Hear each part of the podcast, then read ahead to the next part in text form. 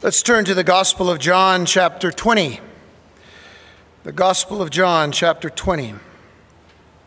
We are still in the Lord's Day, the day that Jesus rose from the dead. There have been a number of events that we've dealt with since the time that Jesus entered into the city of Jerusalem on the foal of a donkey. It was the most eventful Passover that the Jewish people had ever celebrated. They didn't know this at the time.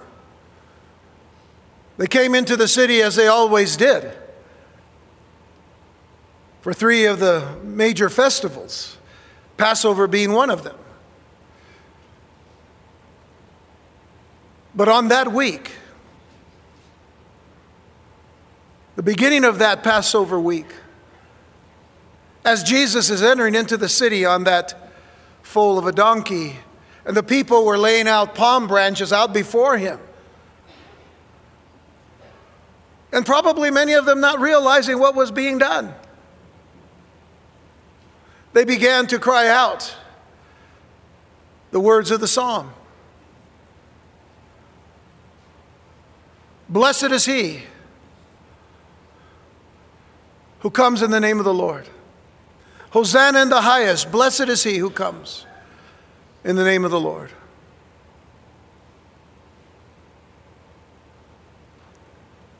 And the week began, as it always did.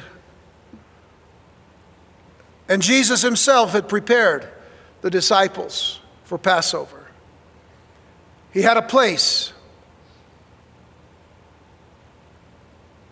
And he had all of the elements of Passover ready. And on that night, the night of Passover, John gives us chapters 13 through 17 to describe one night. We see now how eventful that night was for the eleven. Because on that very same night, Judas Iscariot left to betray his Lord. And Jesus spent the most intimate time with his disciples, preparing them for what was to come in hours, not days, in hours. And he spoke to them of his coming again. He spoke to them of his of his father. He spoke to them that he was going away, that he was going to go, but he was going to be at the right hand of his father. And he wasn't going to leave them comfortless and he wasn't going to leave them fatherless. He was going to send his comforter, the Holy Spirit. But if you can agree with me, that was a whole lot of stuff that they were given by Jesus. And at that time and in that night, it was very hard for them to process all of it. And as they left, he continued to speak to them as they went to the Garden of Gethsemane. And there we know that in the garden, after his great prayer, the high priestly prayer of Jesus in John 17, comes Judas and the mob to arrest Jesus. Eventful.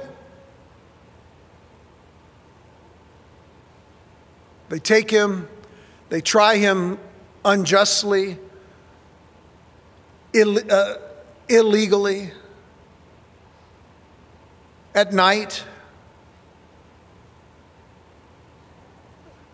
They beat him. And then they take him to Pontius Pilate in the day. And of course, we know how long it took for Jesus to go back and forth between the people and, and Pilate and Pilate to the people. Until finally, even though Pontius Pilate had declared Jesus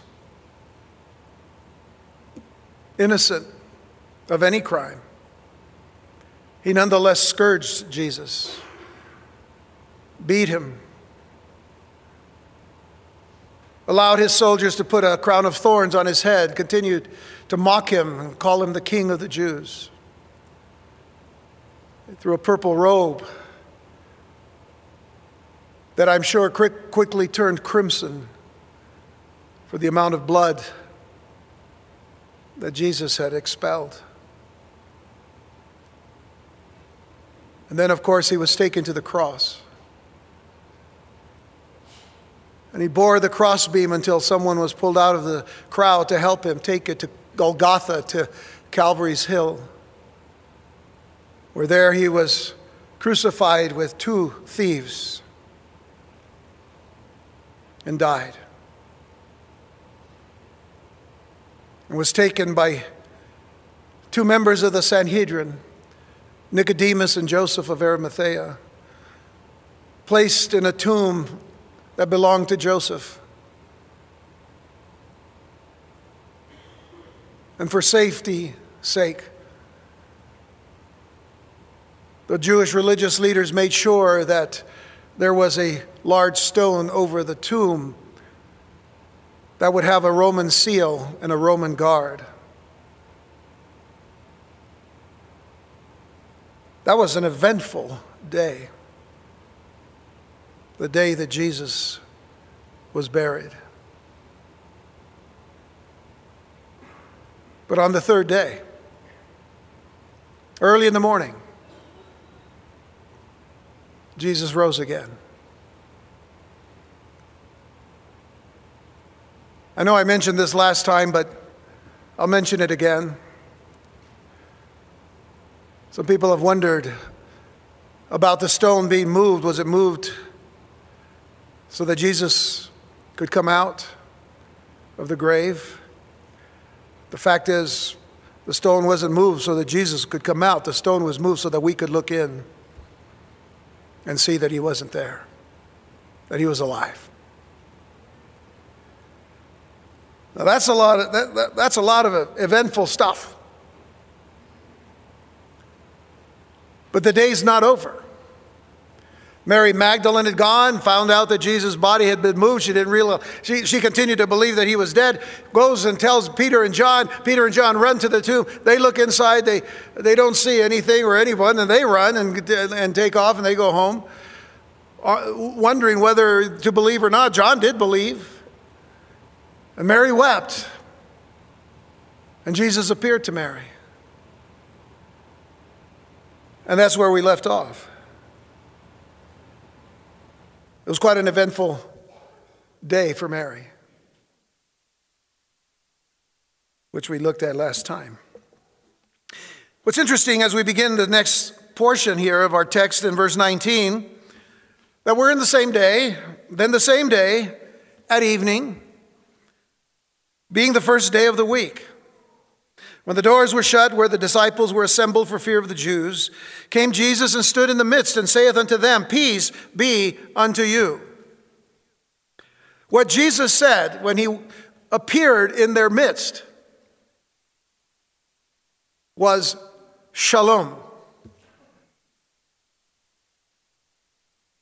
Shalom, more than just peace, more than just a greeting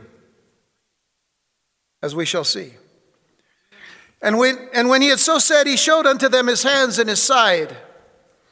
And then were the disciples glad when they saw the Lord. Then said Jesus to them again, Peace be unto you. Shalom. As my Father has sent me, even so send I you. And when he had said this, he breathed on them and saith unto them, Receive ye the Holy Ghost. Whosoever sins you remit, they are remitted unto them. And whosoever sins you retain, they are retained. So, as I've been saying, we know how amazing the earliest part of that day, the first day of the week, Sunday, had to have been in relation to all that had taken place that eventful Passover weekend. All that we kind of went over here just a few minutes ago. There, there was so much dramatic stirring taking place among a whole host of groups and communities, especially those who could be classified as our Lord's enemies.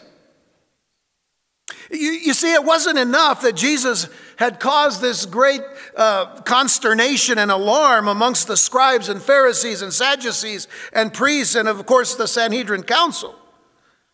But I'm sure that uh, there was great displeasure expressed by that whole group due to the apparent defection of Joseph of Arimathea and Nicodemus.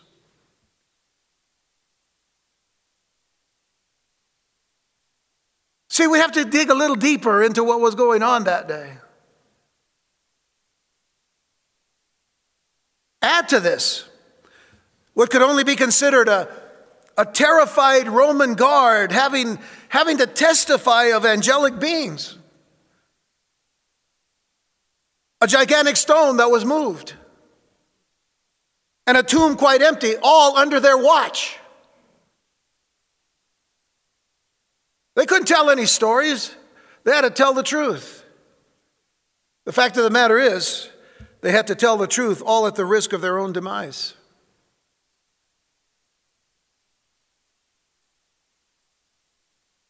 And once again, we'd have to consider Pontius Pilate receiving reports of, reports of all, the, the all the strange happenings and, uh, that began there at Golgotha and spreading throughout the whole city of Jerusalem. And, and, and just remember this that, that they didn't communicate then like we communicate today. Things had to spread by word of mouth. But it certainly was going throughout the whole city. And not just that day, but all the way back to everyone remembering that it was this Jesus riding the foal of that donkey. And then certainly, Pontius Pilate had to have felt the effects of the earthquake. Who couldn't? You can't isolate an earthquake of great, uh, of, of some great power that would open up tombs and not affect all the rest of the region.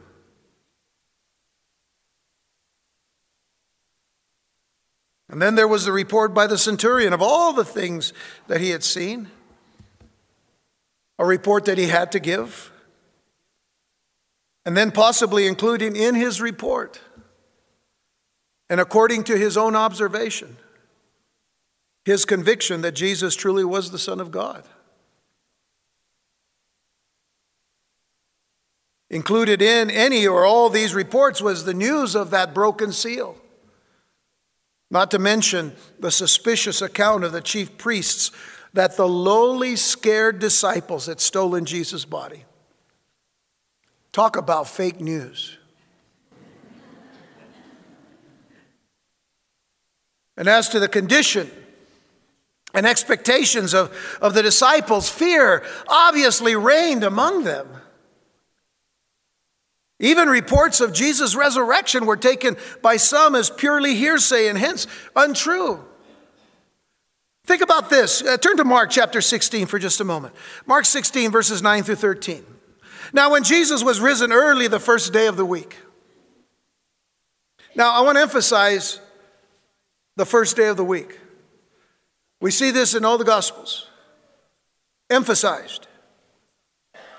He appeared first to Mary Magdalene, out of whom he had cast seven devils. And she went and told them that had been with him as they mourned and wept. And, and, they, when they had heard that he was alive and had been seen of her, believed not. They didn't believe Mary Magdalene. Now, we need to understand something. Let's not pick too, too much on, on these disciples.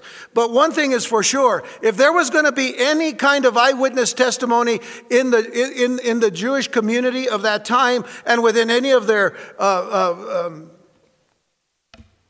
investigations of, of, of sorts, a woman's testimony would not be taken. A woman's testimony would not be accepted. But the, but, the disciples should have believed her. She was a follower of Christ, she was a believer. She was one who had been touched greatly by Jesus, as we saw last time. So they didn't believe her. And after that, he appeared in another form unto two of them. More than likely, of course, the, the two men on the Emmaus Road, as they walked and, and went into the country. And they went and told it unto the residue. They, they went back to those who, who uh, the other disciples. Neither believed they them. And they, and, and they were men. So it tells you where their hearts were at. Keep your finger here because we're going to come back to the next verse later, not now. But the disciples were still themselves reeling in shock and grief over what they considered as the swift end of all of their hopes.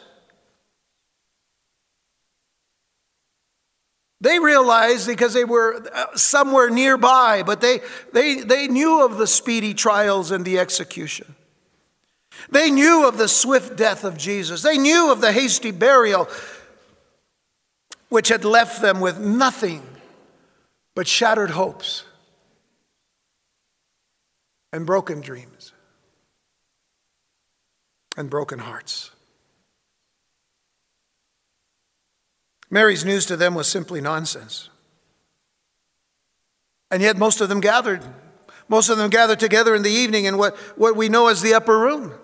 More, more than likely, that uh, same upper room where the, they had uh, partaken of the Passover supper with Jesus, where they lodged there in Jerusalem, and more than likely, just a few weeks later, a couple of weeks later, well, about 50 days later, they would be gathering once again waiting for the promise of the Father before Pentecost. And going back to our text in John 20, verse 19, it says, Then the same day at evening, so the same day at evening, it had not become yet the next day. Remember, evening to morning. So at evening, close to evening, same day, Sunday, being the first day of the week, emphasis.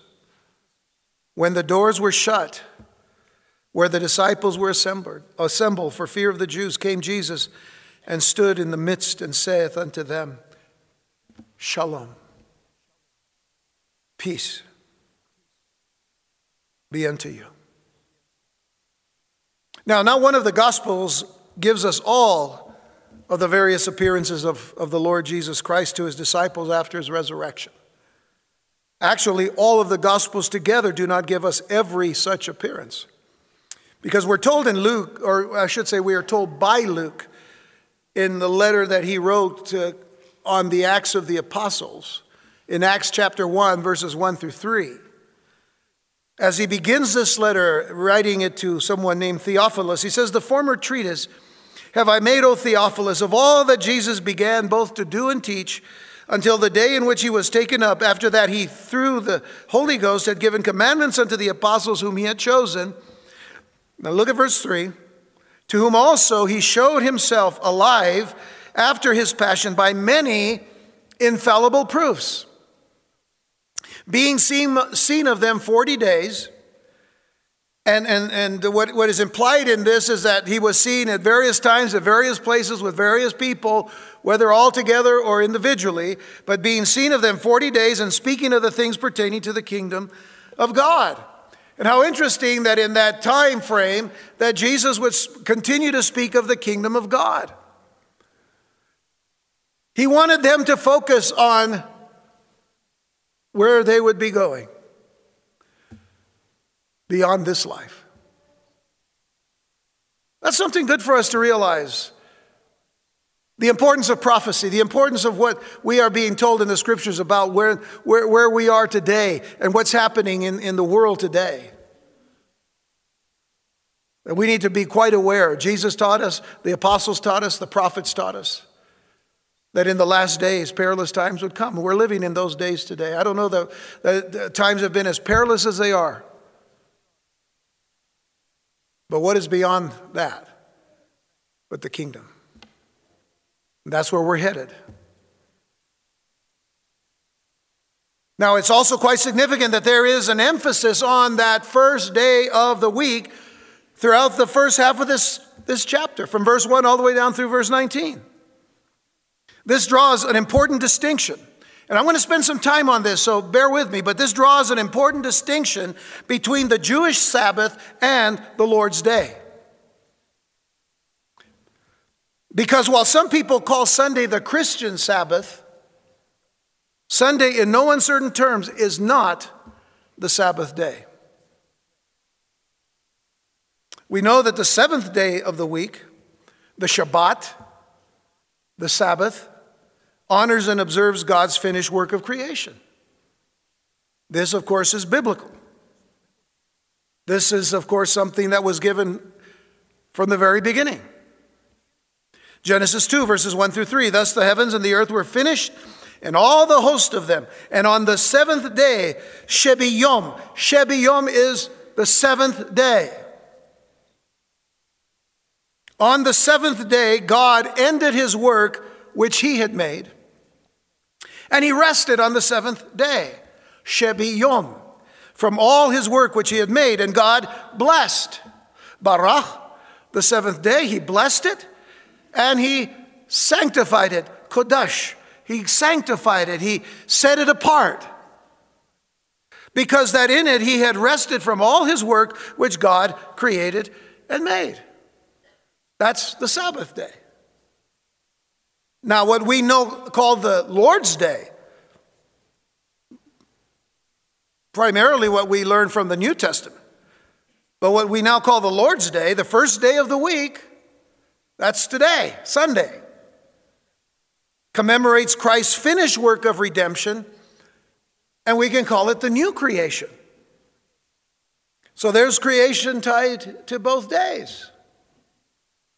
Now, how significant it is that the Creator God worked for six days and then rested.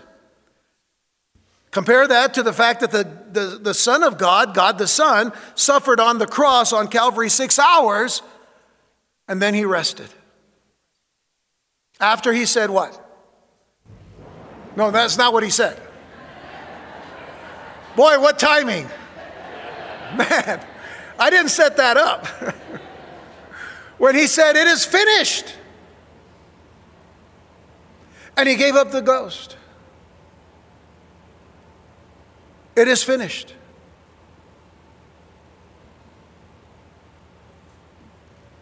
And he was buried, prepared and buried. And on the third day, he rose again. The Lord's Day. The Lord's Day beyond the Sabbath. Let's remember that when the Lord gave the, the Shabbat, the Sabbath, to Israel, it was as a special sign that they belonged to Him. It was given as a special sign that they, the children of Israel, belonged to Him. Let's begin with Exodus chapter 20.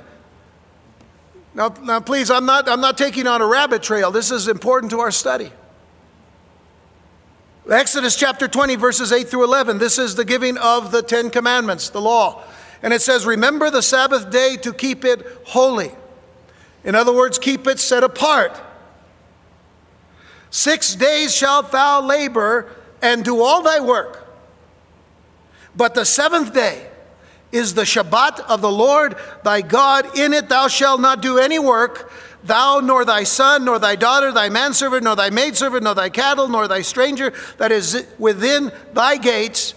Now, who is he speaking to? the children of Israel that came out of Egypt. The nation was born in Egypt, wasn't it? Came out. They're out here at the Sinai, and he's telling them, not even their cattle, or even the strangers that may have come out, you know, the uh, people that were not uh, of the children of Israel. But then he says, For in six days, and, and he repeats this, for in six days the Lord made heaven and earth, the sea, and all that is in them, and rested on the Shebi Yom, the seventh day. Wherefore the Lord blessed the Sabbath day and hallowed it, set it apart, made it holy. If you go to chapter 31 now of Exodus, it gets more specific. In verses 12 through 17, it says, And the Lord spake unto Moses, saying, Speak thou also now to whom? Unto the children of Israel, saying, Verily my Sabbaths, my Shabbats ye shall keep. For it is a sign between me and you throughout your generations, that ye may know that I am the Lord that doth sanctify you. Ye shall keep the Sabbath, therefore, for it is holy unto you. Everyone that defileth it shall surely be put to death. Now, I tell you, that's, that makes it serious, doesn't it? God is serious about this with his people, in particular, the children of Israel. For whosoever doeth any work therein, that soul shall be cut off from among his people. Now, you, you know what the underlying thing is here is that he's expecting obedience. Six days may work be done, but in the seventh is the Shabbat of rest, the Sabbath of rest, the seventh of rest. Holy, holy to the Lord. Whosoever doeth any work in the Sabbath day, he shall surely be put to death. Second reminder. Ooh. Wherefore the children of Israel shall keep the Shabbat to observe the Shabbat through their generations for a perpetual, perpetual covenant. It is a sign between me and the children of Israel forever. Do you see who it is? For in six days the Lord made heaven and earth, and on the seventh day he rested and was refreshed. So the nation and the people of Israel were to use that day for physical rest. They were to use that day for physical rest and refreshment, both for man and beast. Now, under careful examination of the scriptures, it was not commanded as a special day of assembly and worship. I mean, you obviously were to worship God every day. That, that you can't take away. God is to be honored every day. But he was to be honored by rest. There's a picture in all of this, you see. Under the scribes and Pharisees, though, much later on, all sorts of restrictions were added to the Sabbath to make it a day of bondage and not a day of blessing. Even to this day, if you go to Israel, as we oftentimes do, and, and I hope we can go again before the, the Lord Jesus comes, but, uh, you know, and, and, and hopefully next year, a year from, from this month, I'll talk about it more later. But when you go to Israel, they, they have these uh, on their, on their uh, telephone wires, you know, on their, their telephone poles, uh, these colored uh, uh, lengths of, of, uh, of cord of, of, some sort to tell you this is, the only, this is as far a distance that you can walk on the Sabbath. And, and, and that's there for people to see so that they don't walk beyond that length of cord. That's bondage, folks. That's not freedom. It was a day of rest. But they built so many laws around the law, so many little things around it, that it was no longer something of spiritual understanding. And so, is it any wonder that Jesus deliberately violated their Sabbath traditions? Notice I said their traditions, not the Sabbath. Jesus truly honored the Sabbath day because he gave the law. He's the Lord of the Sabbath.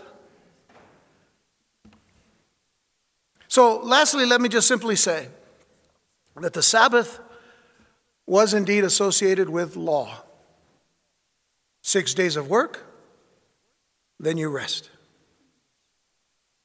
But the Lord's Day, the first day of the week, is associated with grace. Because it deals first with this faith in the living Christ, coming to faith in Christ Jesus, and then it's followed by works. You see the difference. Six days you work, seventh day you rest. The Lord's day, you rest in the knowledge that Christ is Lord. And you receive Him. And then from your salvation, you begin to produce good works. The works do not save you, works will never save you. We are saved by grace through faith in Jesus Christ. So, getting back to the disciples in the upper room, there was this issue of fear that needed to be dealt with. They, they were naturally afraid that the Sanhedrin might at any moment discover where Jesus' followers were hiding and begin proceedings against them, not only for being followers of Jesus, but for the bogus charge of taking Jesus' body from the tomb. I mean, they had a lot to be fearful. And by the way, those who had not hesitated to murder their master weren't likely to hesitate to attack them. And they feared that too. And so the doors were firmly shut, as the text indicates. The words used for the doors were shut. I mean, these things were shut. They were barricaded. They were locked in. Man, I mean, they, they just weren't going to let anybody in. And by the way, it's interesting also that they were more afraid of their fellow Jews than they were of the Romans. That tells you something. So consider one moment they're, they're alone in the room. What do you do when you're locked in a room? well, they probably prayed, you know. They, but what else could they do? No ESPN. Okay, I just want to see if the sports people were awake. One moment they're alone in the room, the next moment, there he is.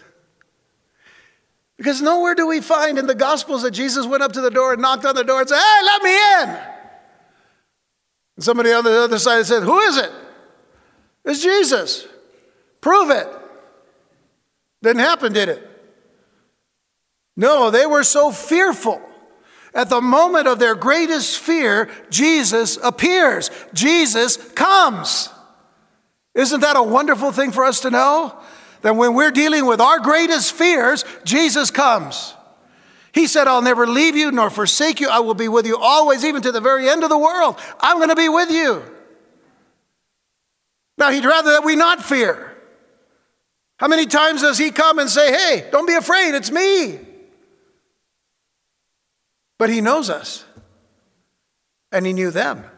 And they were afraid.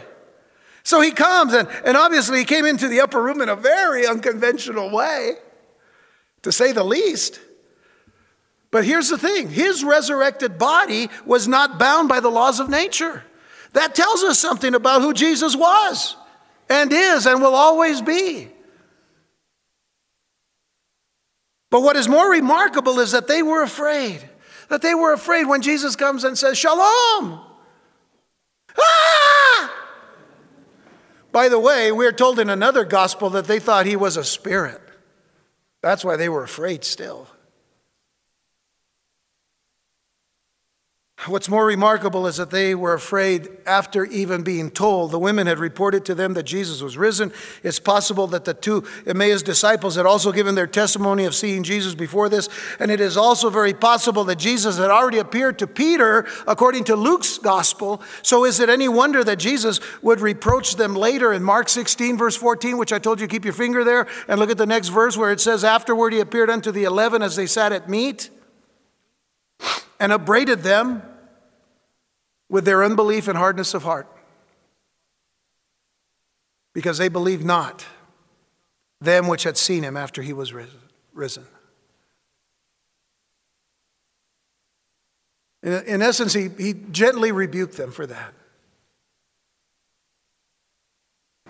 But here in our text, Jesus' first words to the disciples was, Shalom. We would say that this was the common greeting among the Jewish people, but it's also the common greeting in the Middle East. The Arabs would say, or will, and do say, Sa'alam, Sa'alam. Same meaning, shalom. But how much more meaning did this salutation have coming from the lips of their precious Lord? We have to remember that he had been to Calvary. He had been to the cross. He had been on the cross. He died, he died on the cross. And it is there on the cross that he made peace by the blood of his cross. He made peace by the blood of his cross, as the Apostle Paul tells us in Colossians 1, verses 19 and 20, when he says, For it pleased the Father that in him, in Christ, should all fullness dwell. Now, understand that that phrase fullness and, and, and that all fullness dwell has a very similar meaning to the word in the Hebrew, shalom. Because shalom means, may you be blessed to the fullest. May you be uh, abundantly filled by God. May you be whole and complete by God. So that's an interesting thing that it, it pleased the Father that in him should all fullness dwell in Christ. And having made peace, shalom, the word in the Greek, of course, is eirene, E I R E N E. If your name is Irene, your name means peace. And having made peace through the blood of his cross, by him to reconcile all things unto himself. By him, I say, whether they be things in earth or things in heaven. He made peace through the blood of his cross. And that peace reflects the understanding that when we were not in God and not in Christ, we were at war with God. And when there is this battle that goes on between us and God, and we're trying to win the war, we're trying to win the war by wanting to have our way, our flesh in charge. But when God conquers us, as he did Yaakov, Jacob. He blessed him. And he blesses us. And when two factions finally are settled in, in the fact that one defeats another, what terms do they agree upon? Terms of peace. That's the term here. He made peace through the blood of his cross. Because now God has conquered us. And we surrender to him. But he doesn't execute us, he blesses us. First of all, he says, Die to yourself daily now, and I'll live in you. And he makes us new. You're therefore a new creature in Christ. The old has passed away. All things have become new. Remember the words of Jesus to his disciples before going to the cross. He was preparing them for this. And again, there was that overload, you know, that they had heard so much from Jesus. But in John 14, 27, he said, Peace I leave with you, my peace I give unto you. Not as the world giveth, give I unto you. Let not your heart be troubled, neither let it be afraid. Don't be afraid. Peace I leave with you. Shalom, my peace. Would God's peace not be greater than any peace that man could ever conjure up? So, in effect, when he tells them, Shalom, peace be unto you, there in that room, this is what he was saying to them. In effect, he was saying, It's been done, it's been accomplished. I have endured the sorrows of the cross for you. I have made peace by paying the price for sin with my blood. And now that peace is yours. Enter into the peace and enjoy it to the fullest. My question to you today, and I won't ask you many questions today, even though I ask you questions all the time. The fact is, I may ask you more questions later. But my question for you today is this Do you enjoy the peace which has been made? By the person and work of Jesus Christ. Do you enjoy it today? In spite of what the world says, what the world does, what the world thinks, in spite of what we have to deal with every day in this life, do you enjoy the peace of our Lord Jesus Christ? I hope you do. I hope you do.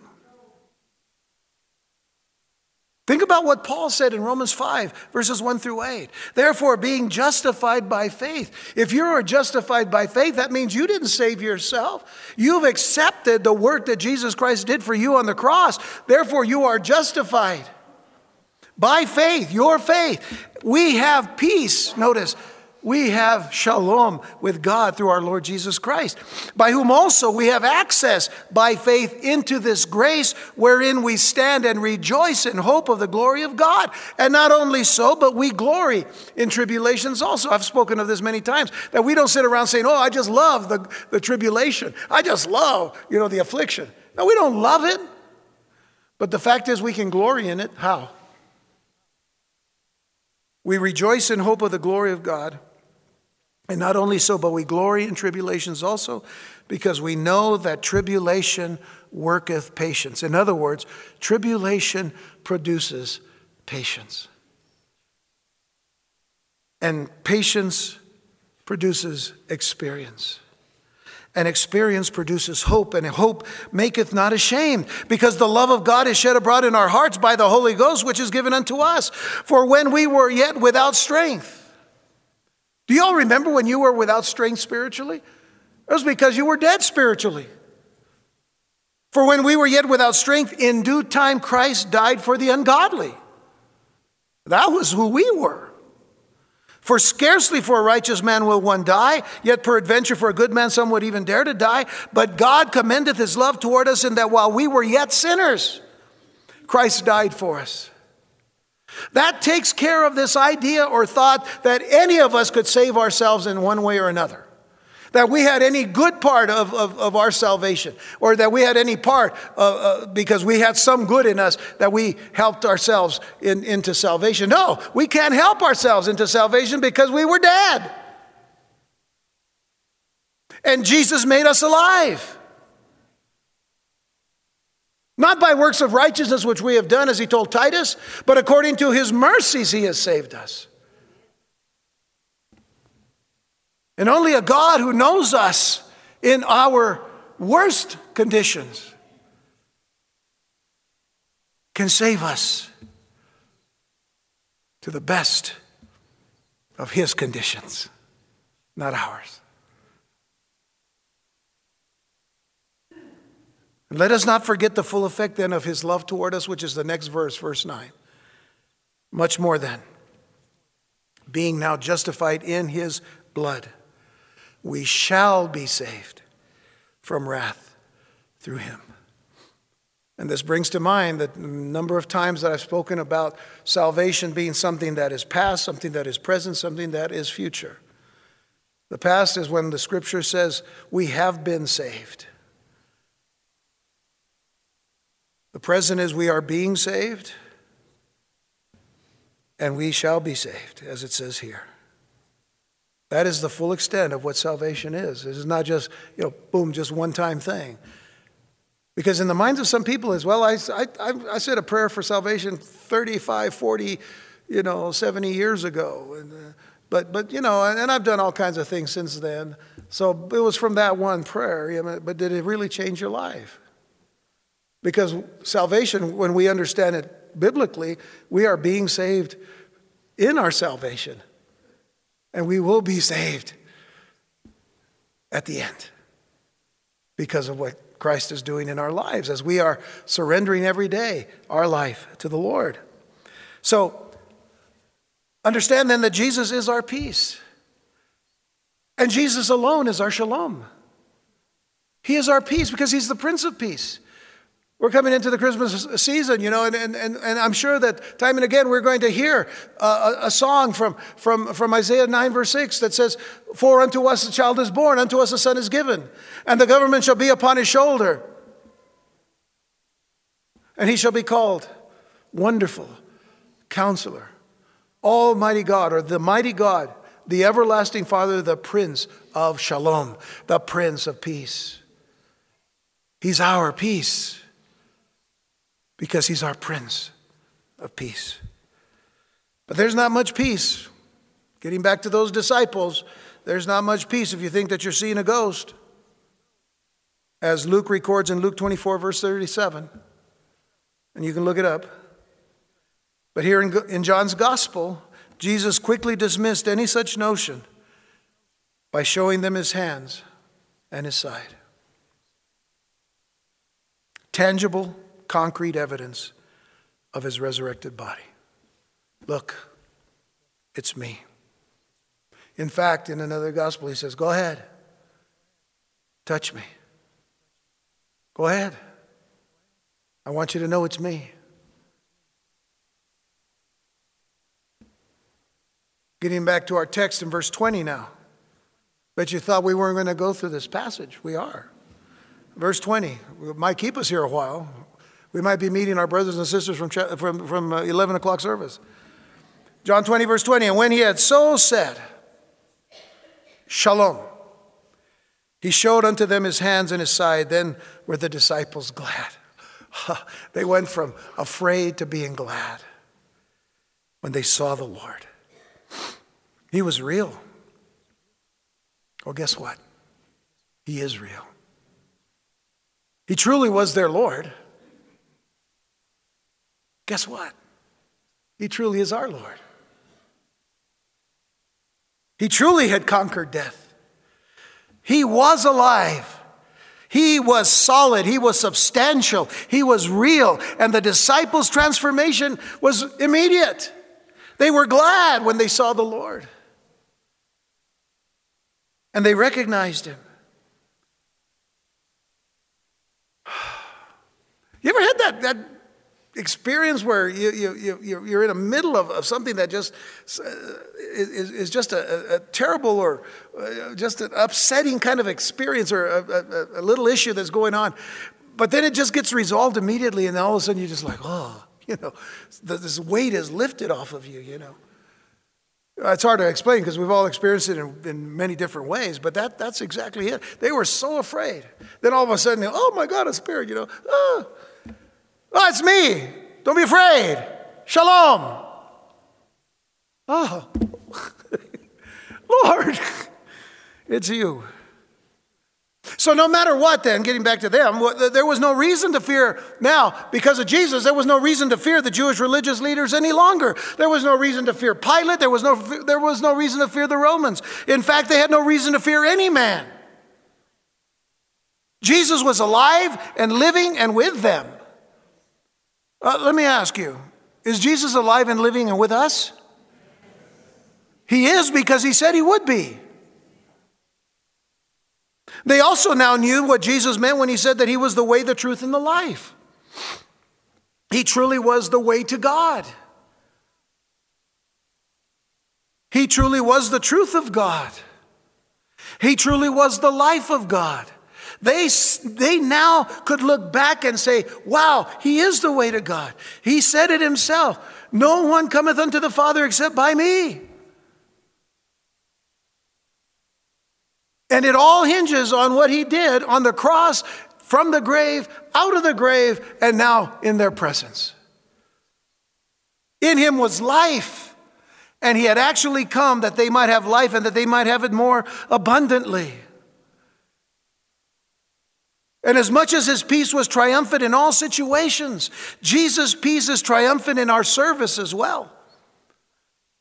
Because you need to take the next phrase, verses 21 to 23 of our text where it says, Then said Jesus to them again, Shalom, as my Father has sent me, even so send I you.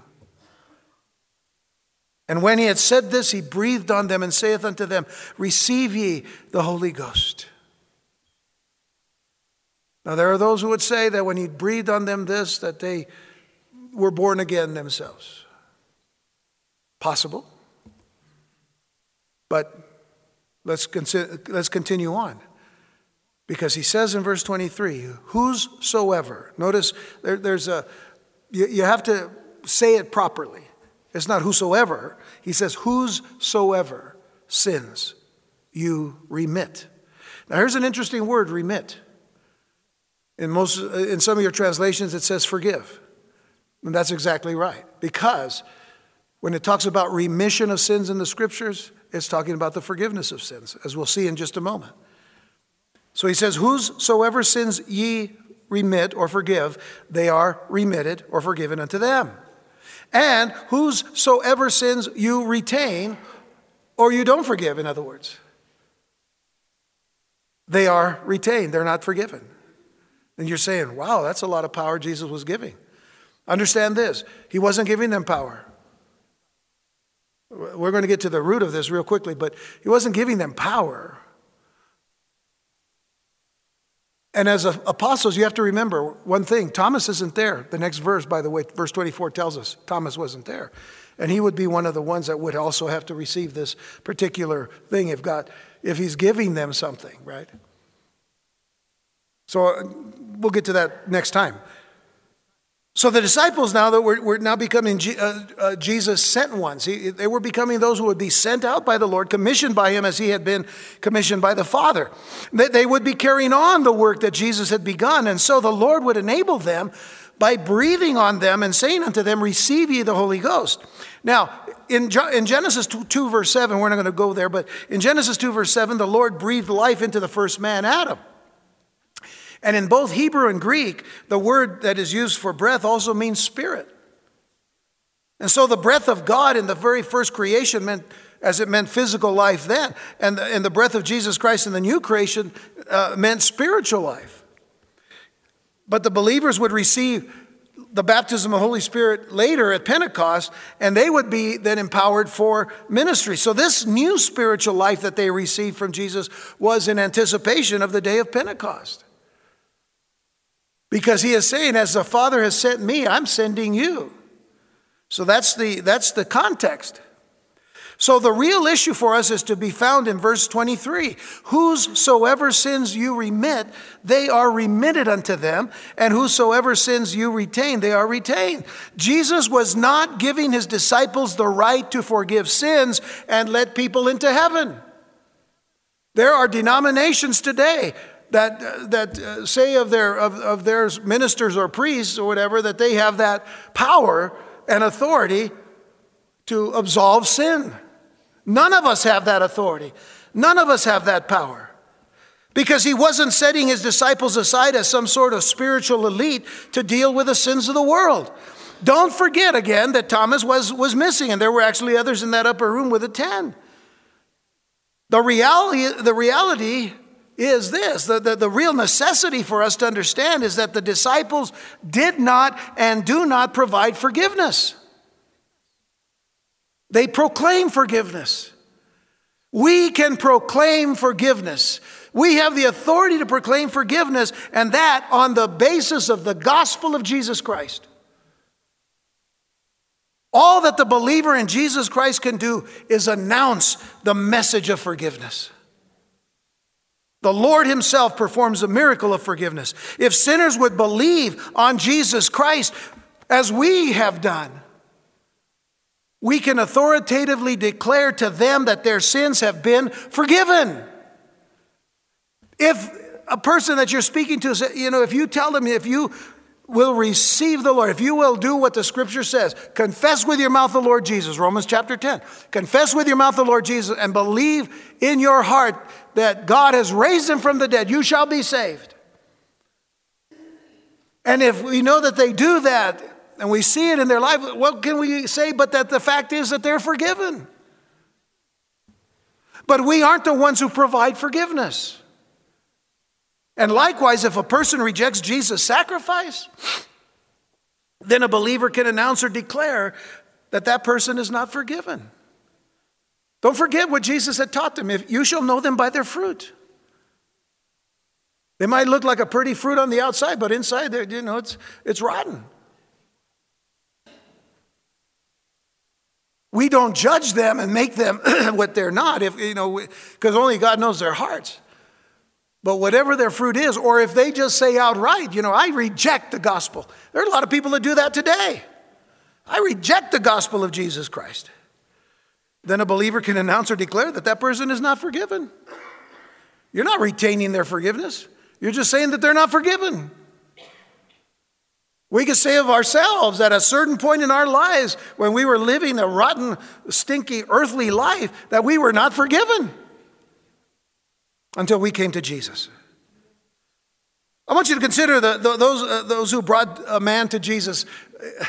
Y'all remember the, the four friends of this one man that, you know, that was crippled and, and they, they wanted to get him to Jesus, but Jesus was, was in a house there in Capernaum and there were so many people around they couldn't get to, so they went up on the roof and they laid him, you know, they brought him through the roof, they tore off the, you know, uh, the roof, and then they, they brought, you know, they brought the man in to, to Jesus. So, to, eh, eh, eh, y'all remember? Let me pick up on, on that. Mark 2, verse 5. Got to do this quick because I'm running out of time. Mark 2, verse 5 says this When Jesus saw their faith, he said unto the sick of the palsy, Son, thy sins be forgiven thee. But there were certain of the scribes sitting there and reasoning in their hearts. Why does this man thus speak blasphemies? Who can forgive sins but God only? Hey, they just said something right, didn't they? Who can forgive sins but God only? And immediately when Jesus perceived in his spirit that they so reasoned within themselves, he said unto them, Why reason ye these things in your hearts? Whether is it easier to say to the sick of the palsy, Thy sins be forgiven? Or to say, Arise and take up thy bed and walk? What's easier to say? What's easier to do? But that you may know that the Son of Man has power on earth to forgive sins, he saith to the sick of the palsy, I say unto thee, Arise and take up thy bed and go thy way into thine house. And immediately he arose, took up the bed, and went forth before them all, insomuch that they were all amazed and glorified God, saying, We never saw it on, on this fashion. We've never seen anything like this. What's easier to do or to say? Your sins be forgiven? Anybody can say that, right? But you can't prove it, can you? Or arise and take up your bed. What's easier to do? What's easier to say?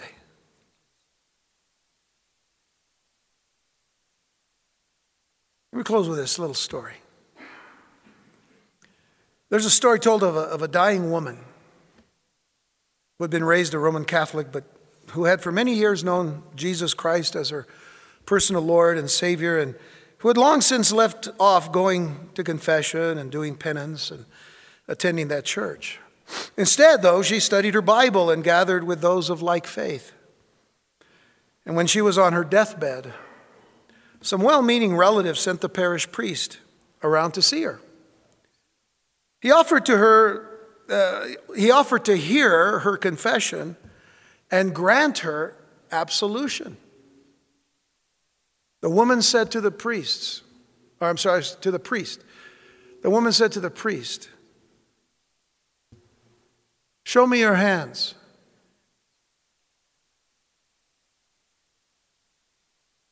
The priest extended his hands.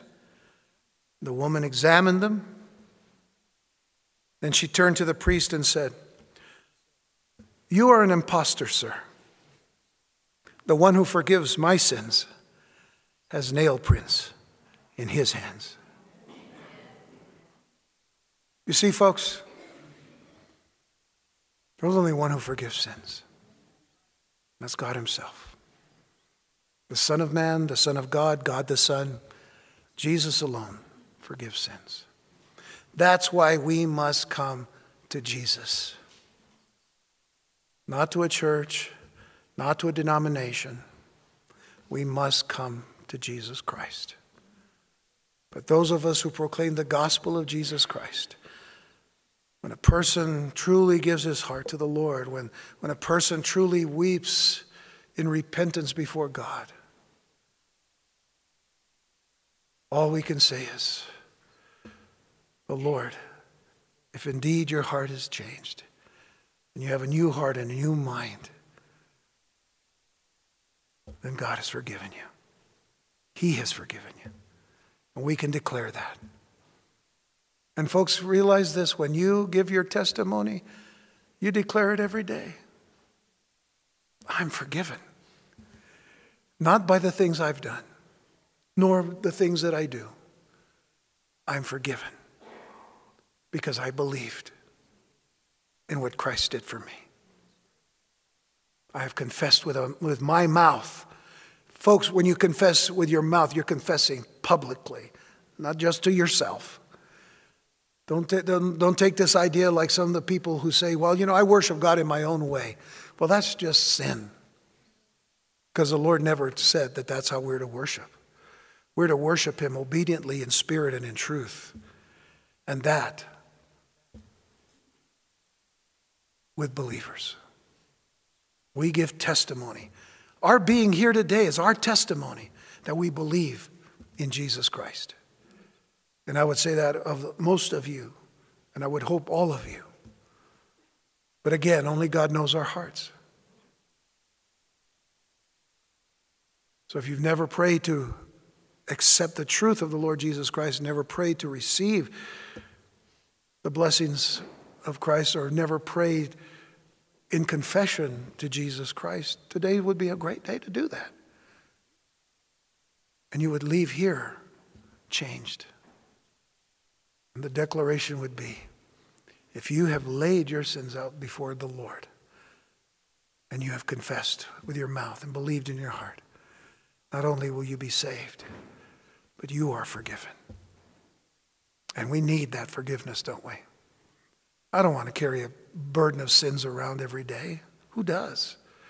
Doesn't make me pure, but I pray for the pureness, the pureness of heart that every day I will be like Jesus. I want to be like the Lord. I want to do the things that honor Him. I want you to do the things that honor Jesus. And isn't it great to know that He is our intercessor and He prays for us? Because He loves us that much. That He gave His life for us. And He took it back again just to prove that He has the power. Amen.